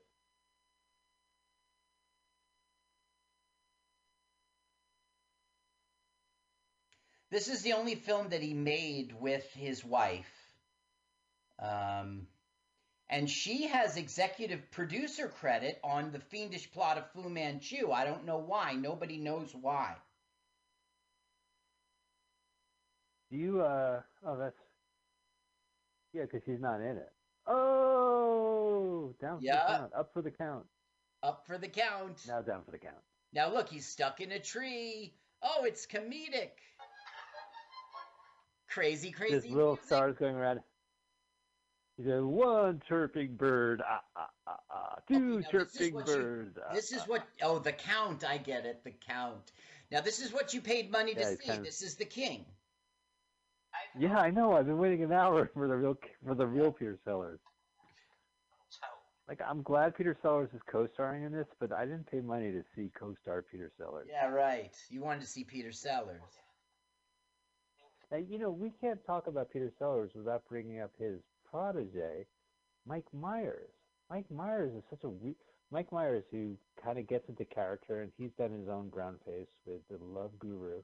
He always cites Peter Sellers. The story that Mike Myers would always say is that when his father passed away, he was really sad, but his father loved Peter Sellers. So when ah. he does Peter Sellers, it's an homage to his father, which I don't know. I mean, you might that's a nice sentiment, but I take it with a little bit of grain of salt. I don't. Yeah. But Mike Myers does commit. Like he's not. Maybe he's a nicer guy than Peter Sellers. Maybe he's not on that level. I mean, I'm sure. Like he, I've I've read about like, yeah, He gave him a ring to prove. Okay. You see, he just like, I'll offer you untold wealth. And he just talked up this ring. It was stolen in 1584 from the such and such. And he dropped it down the drain. And then he goes, You got anything else? that's a good joke. Mike Myers really did a good job with the Austin Powers films. I thought the movie in which he played the Indian was really bad. Yeah, there was a, it was way too many like dick jokes and well the character itself like I would have loved to see like a film called The Love uh, Cowboy. Hmm where they pretend people pretend they're they're white, you know, like they're white American, white Canadian, I guess for his case. Uh, but yeah, it was the caricature was just bad, Yeah. and the universe he created was bad, and it was all just like scatological dick jokes, like dick puns. Did that you know. film sink his career? Because he sort of went away after that. Yeah, he did kind of go away after that. Yeah, I would say so. I mean, like the guy, man is a monster when it comes to films because he had how many franchises he created, right? Wayne's World, that's billions of dollars right there. The, hmm Mi- the Austin Powers. Yeah. So by you know to say like, oh, here's my character on Love Guru, and, and Paramount's like, yeah, let's do it. We'll make a logo and we'll put your face in there, and people will just go see your character. we'll get Heather and, uh, Graham. Yeah. Oh no, was Heather Graham in that one? I thought Oh, that was yeah. like Jessica. Uh, she was in that one. Well, Heather Graham was the one who really understood love and sex, and um, Michael Michael uh, Moore's character. Uh, no, uh, excuse me. Uh, Michael Moore. from the Hollywood uh, from the Halloween films. Michael Myers. Yeah. He he was Michael Myers. just pretending, and so she schooled him. Uh, it was the only redeeming aspect of the film. I felt. Yeah. Oh yeah. Are you talking about Austin Powers or Love Love Guru? Love Guru. There was some like Ben Kingsley. Oh, Sir Ben Kingsley, right? Who got the name for his performance of Gandhi as Gandhi in Right. the 80s. Comes back as like this Indian guru that's just like I don't even know what he was thinking.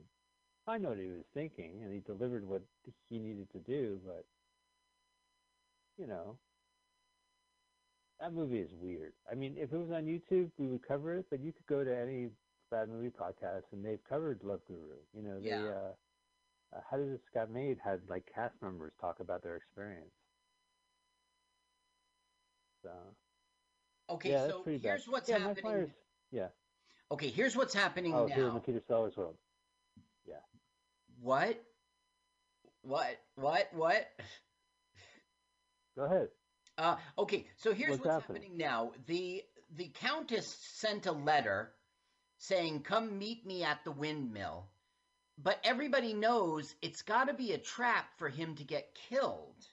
Okay, so what he's doing now is he's agreed to go and take the risk so that they can try to get back to the original king. So he's saying goodbye to the princess who's fallen in love with him. Right. What is expected of me? You mean Ruritanian potatoes? So they are they have essentially fallen in love, and, and although they never say love, um, and this is the the goodbye, and it hurts her. Is this the end? We'll see her at the end of the movie, right? Oh, they're going to get I back mean, together. the- That's not the real king. We're setting up for the goodbye, but it doesn't become goodbye. He doesn't die. So Oh, right.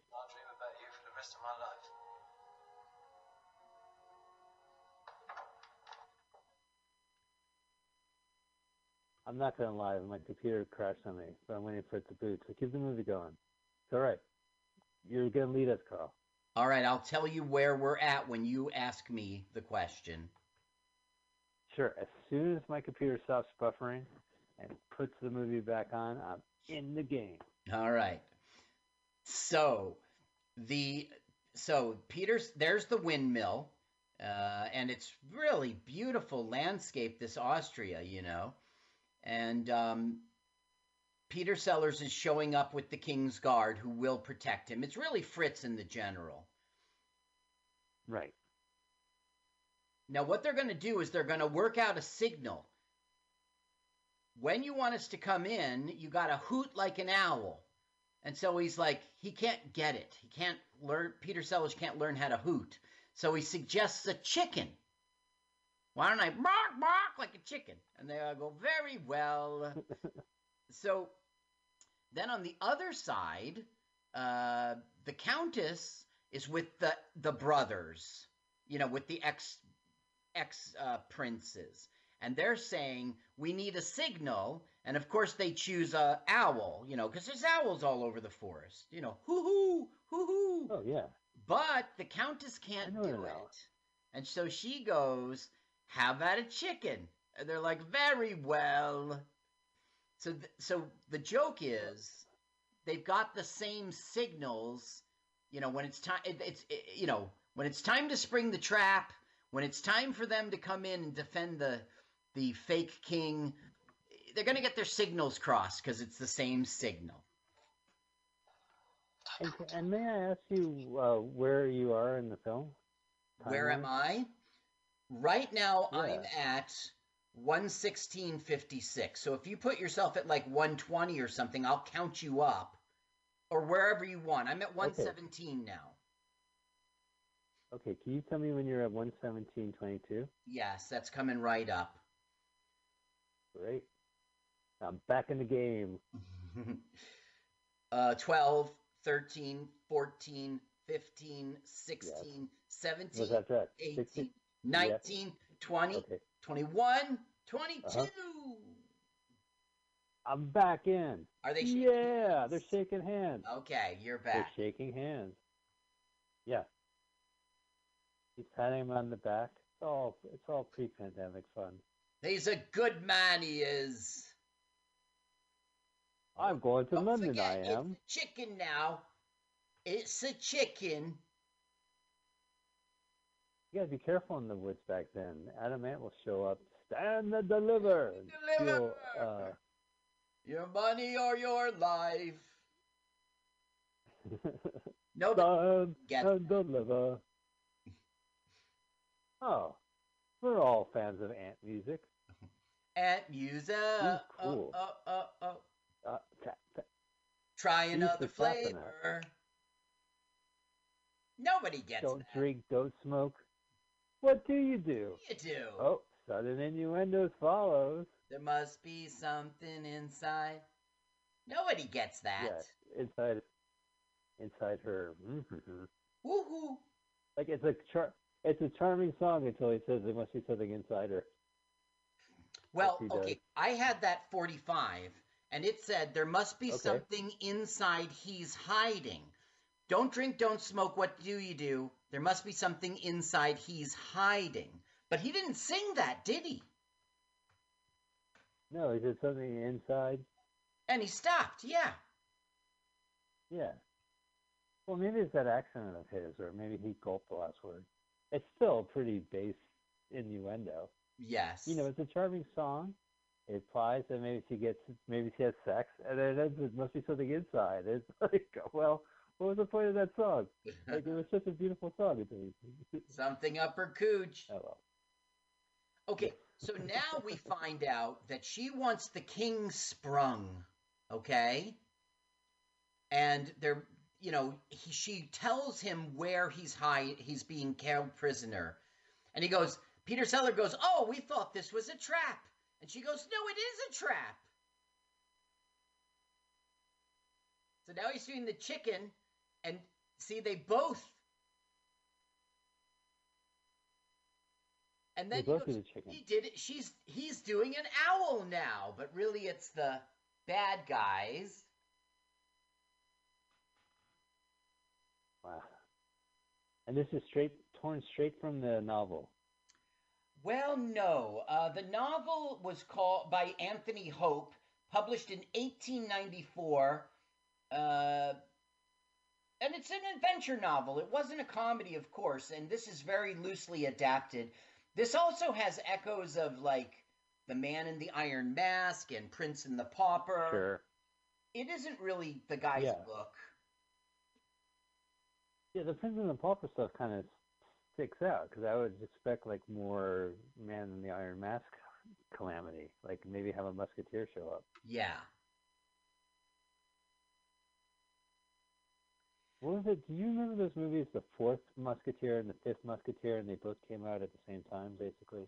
There was a fifth Musketeer. Like, yeah, it was a Richard Donner movie, and it was like Michael York. It was the seventies, very seventies, and it was called like The Fourth Musketeer. And when they finished it, they just shot another sequel, like just almost immediately, and they released it six months later, called like another uh, this Musketeer or something like that. So I'm more of a Mars guy. At one time in my life, I don't know, 15, 16, 17, I just decided that I should read a bunch of classic books so I'm not ignorant. And that was one of them, The Three Musketeers. Good call. The Three Musketeers really were four musketeers, and one of them died, and they were uh, the three. The remaining three were avenging. Um, Oh, yeah, there were always four musketeers, and one of them was killed, and they avenged his life. They made a pact. that that explains their motto: all for one and one for One for all. That's right. That included the dead guy. Yeah. Oh, right. Now look who's up on the windmill. Of- Don Quixote. It's hilarity. No, it's Peter. Yup. Which Sellers is that? Is it the King? No, no. The king, Michael, is in prison in Zenda. I just can't.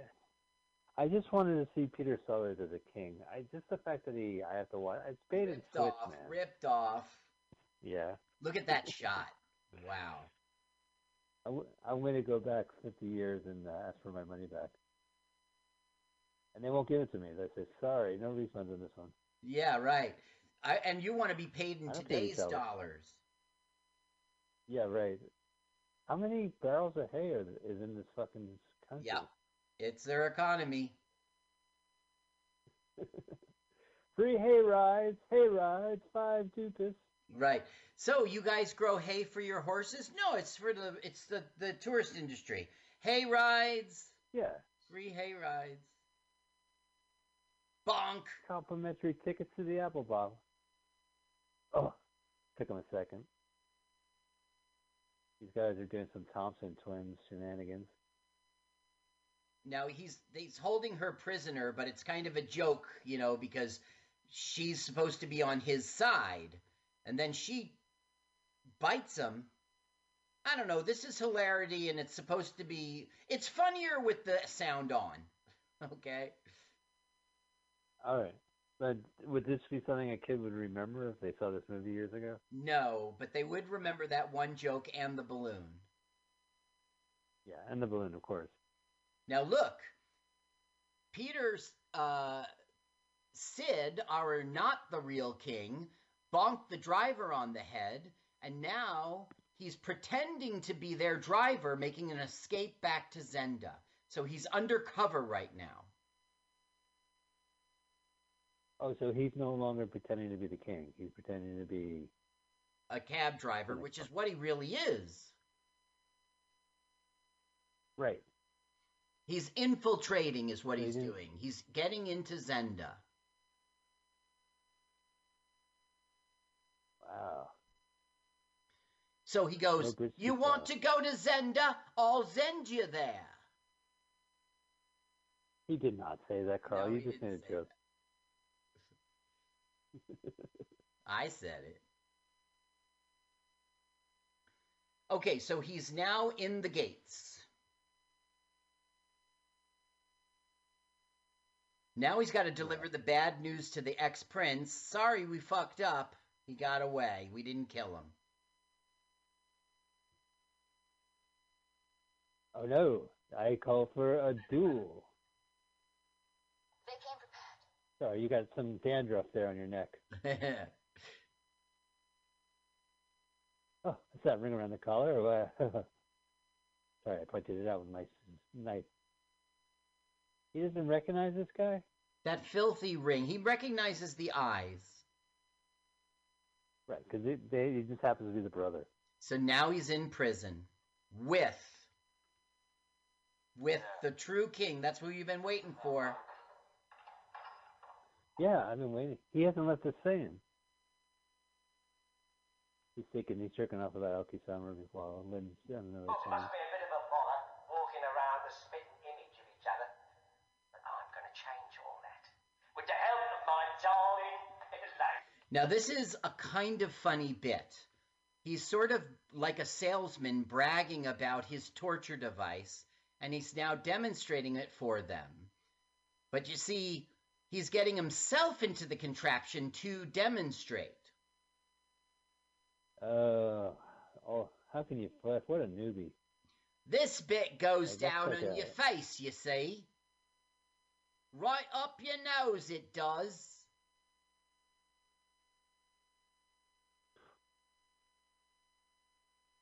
Is this the last of him then? He goes, You put this on your tongue and you twist it. It's a bit of a tongue twister.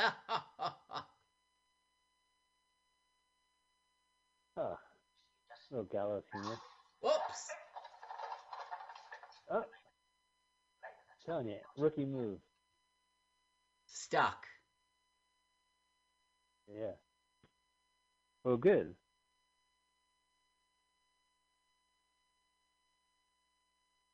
Well, that was an easy way to distract him. Yeah. Getting out, sir. I was just demonstrating. Demonstrating.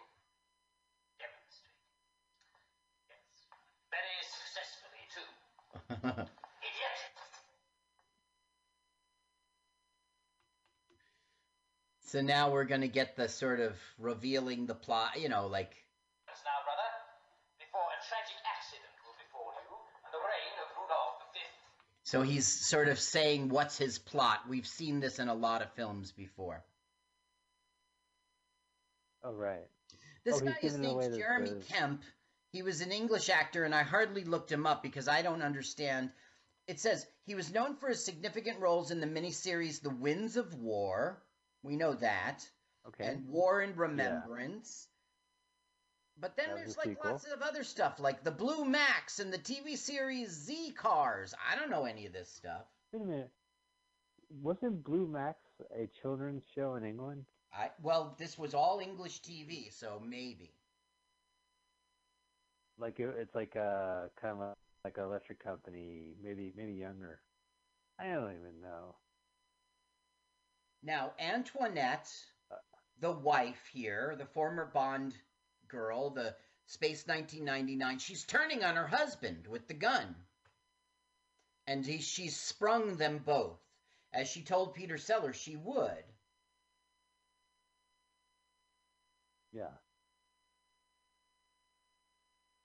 All right.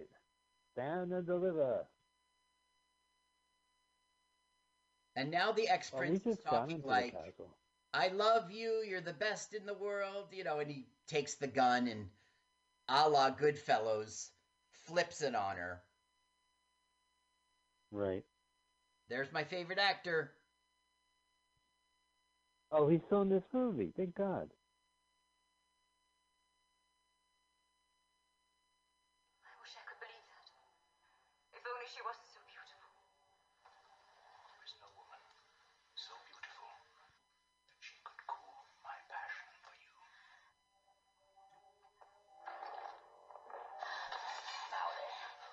Oh no. So now he's released and he can go after uh, both Peter Sellers. But the thing is, the King's Guard are coming. They're coming to Zenda now that they know um, where the king, the real king, is. So we're gonna have a showdown. Huh. Good. Yeah. Exciting. Only twenty. You could tell I'm like waiting for this movie to end at this point. How come, Mike? because I, I think it exhausted everything. I mean, I guess we, still need to get these boys out of there and. Uh, Well, that's our third act. That's our third act. We're we're racing towards the conclusion here. Yeah. What there's 13 minutes left, 12 minutes left. Uh, you can make it. Try to pretend you care. The audience is listening. Oh well, for the sake of the show, I'll pretend I care. Thank you, Absolutely. Mike. That's a little secret I do. and for you too, Carl. You saw this movie three times. You took copious notes about the Yeah. location and the people and We need to all do the the switcheroo and- again. All right. Hey, Carl, I'm fine. Uh, as you, as our listeners know, we will announce our movie next week. But Carl, I would say you should take the movie after that. So, should I pick another research it. Ernest and really torture you? You're right. You picked your first movie. You picked was Ernest Goes to uh, Ernest Saves no, Christmas. Saves Christmas. The worst Yeah. film ever. That was awful. Listen, I was thinking, you know, It's a Wonderful Life is a um uh Public domain. uh, yes, and it's on YouTube. Maybe for your Christmas show, you could take a different tact this year. So we can still find every Christmas we uh, play trailers of movies that premiered on Christmas Day. Yeah, uh, it's a good of theme. theatrical releasing. And we've done it for four years, and you know, you're telling me before Christmas has even occurred that we can't find another 40 minutes worth of trailers of, of movies. I know, but that's what I'm Are we all out of movies? I think you've exhausted your content because we don't get but one extra year. Okay, so now First the off- CAD who's first been doing this- now the CAD who's been doing all the work for the ex prince sees the king's guard, and so he's like, "I'm going to switch sides. Let me help you escape." Yeah. Where is Rudolph? Go and find the king, Englishman. It'll be my extreme pleasure to dispense with Michael. So Are they finally gonna have now, a duel? Now he's going to go against the ex prince. He's basically fli he's an opportunist. He's he's changed sides now. That's so great. Who is this guy again? He is another brother. Uh-oh. He is a, a like third in line, and he's just a playboy who laughs at everything. And I didn't even look him up. Um, Yeah, no, that's, I just didn't follow why he was there. well, okay, he, he led was- that ambush. Um, he he's been doing all of the ex prince's dirty work. Right, in conjunction working with the the ex prince. Right, and now he's flipping sides because he can see which side's gonna win. And they're brothers, so he doesn't mind killing his brother. That's right. That's Oh, his low character. And there's a dartboard hanging around. Well, it's There's a dartboard. Oh, right. Now look, my favorite actor is trying to kill him on his own, so he's swimming across the moat in his pajamas. Right. This is good swordplay.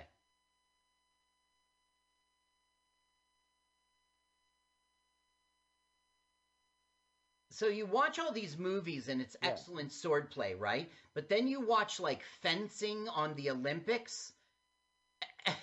It's nothing like this.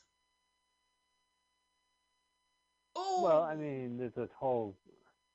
Oh, his head didn't come off. And there's it a was a, um, a two-pronged fork. Right. Yeah, but usually you throw them at people's necks to, to decapitate their their heads, right? I Mm, mean, yes. like, That's why I always do it. good team. Yeah, I mean that's what Aquaman would do. He'd throw his trident and like knock off a head or two. I guess he had a trident as three, so you would have you would split the skull. So Monty Python's Life of Brian, it looked like the film was going to be canceled. So John Cleese what agreed to be the lead role. Oh, uh, there's a, a prisoner Zelda. Yes, that's right. He was going to play Peter Sellers' part for a short time. And this movie reeks of like a, a a star vehicle. Like it always feels like they added the brother element, so he had the opportunity to play two people. Do you think like John Cleese would play two people? Ooh, Donkey yes, Kong. John Cleese would. T- that's all over the novel and the other movies. No, John Cleese would have played the brothers. Would have played two people. Interesting.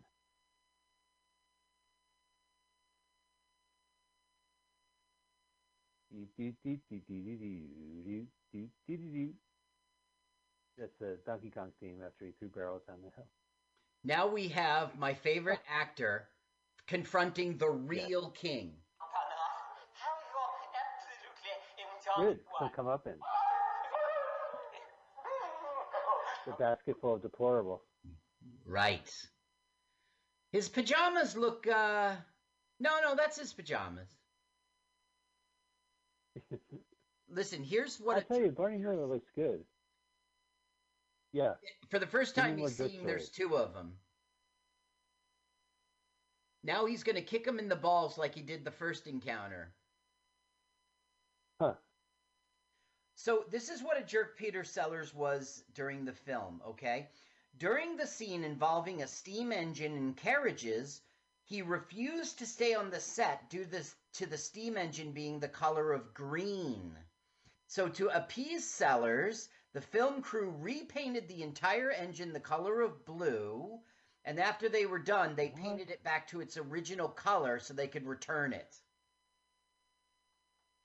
What, for this stupid movie? Yeah. God, what a waste. It's not like they're making Casablanca or Night in Casablanca. They're just Night in know, Casablanca, right? Yeah. the classic. What? that film. Going up. That was. Oh look, the hot air balloon motif. It kind of looks like the hot air balloon basket. They're bringing with the first scene. They're they're tying it all together. But they're not. I give up. I give up. Kick. Ha ha ha ha ha. Right.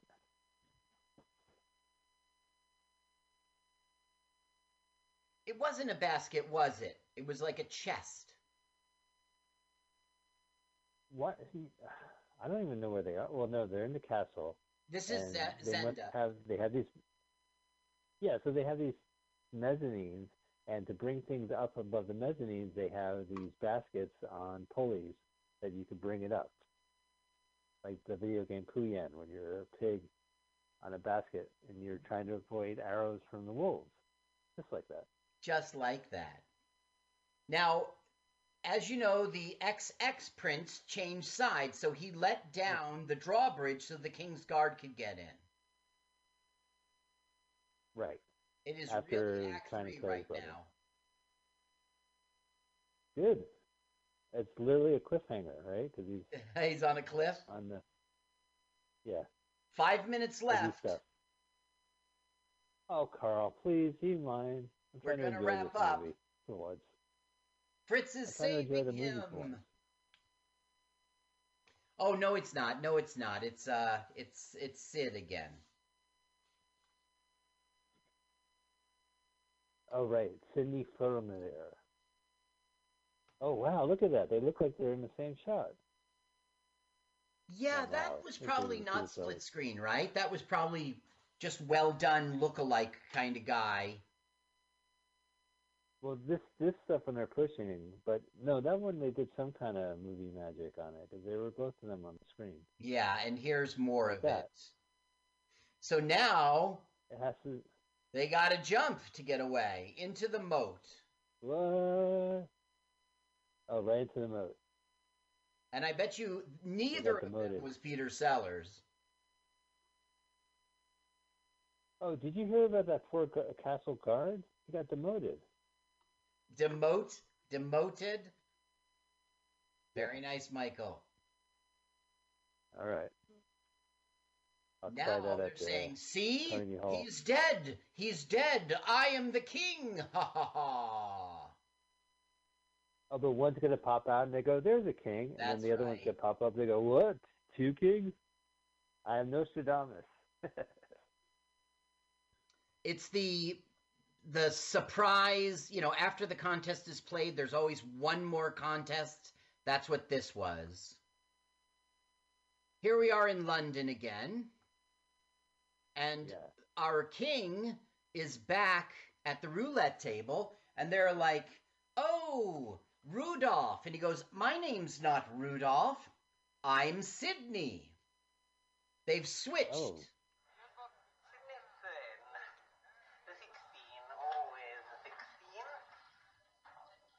Yeah, I was gonna say he's probably gonna still bet on the same. So he has now. Oh, there's my favorite guy. It is Yeah, there's the count. He's But he always gets humiliated. what eyebrow immediately arches. Now you don't get to see it. You hate that.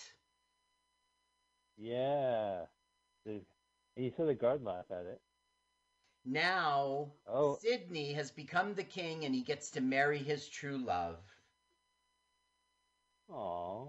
Isn't that nice? You are you are now king and married to the girlfriend. Now drive me home, bitch. Still a driver. Yeah, like I'll Don't drive. forget, don't forget your class. Right? They must be classes bastards. Like you, you can still drive. You're a driver, after all. Yeah, there he is. Look how cute. yup, he's driving his own carriage. Some king. Upper crust. Oh, and then the movie pause, and then we get the the Saturday Evening Post font. Saturday Evening Post font, Uh, letting us know that it's really wow, not they- 1980 yet. yeah, right. Like like many films that came out in 1979 and 80, we're not there yet.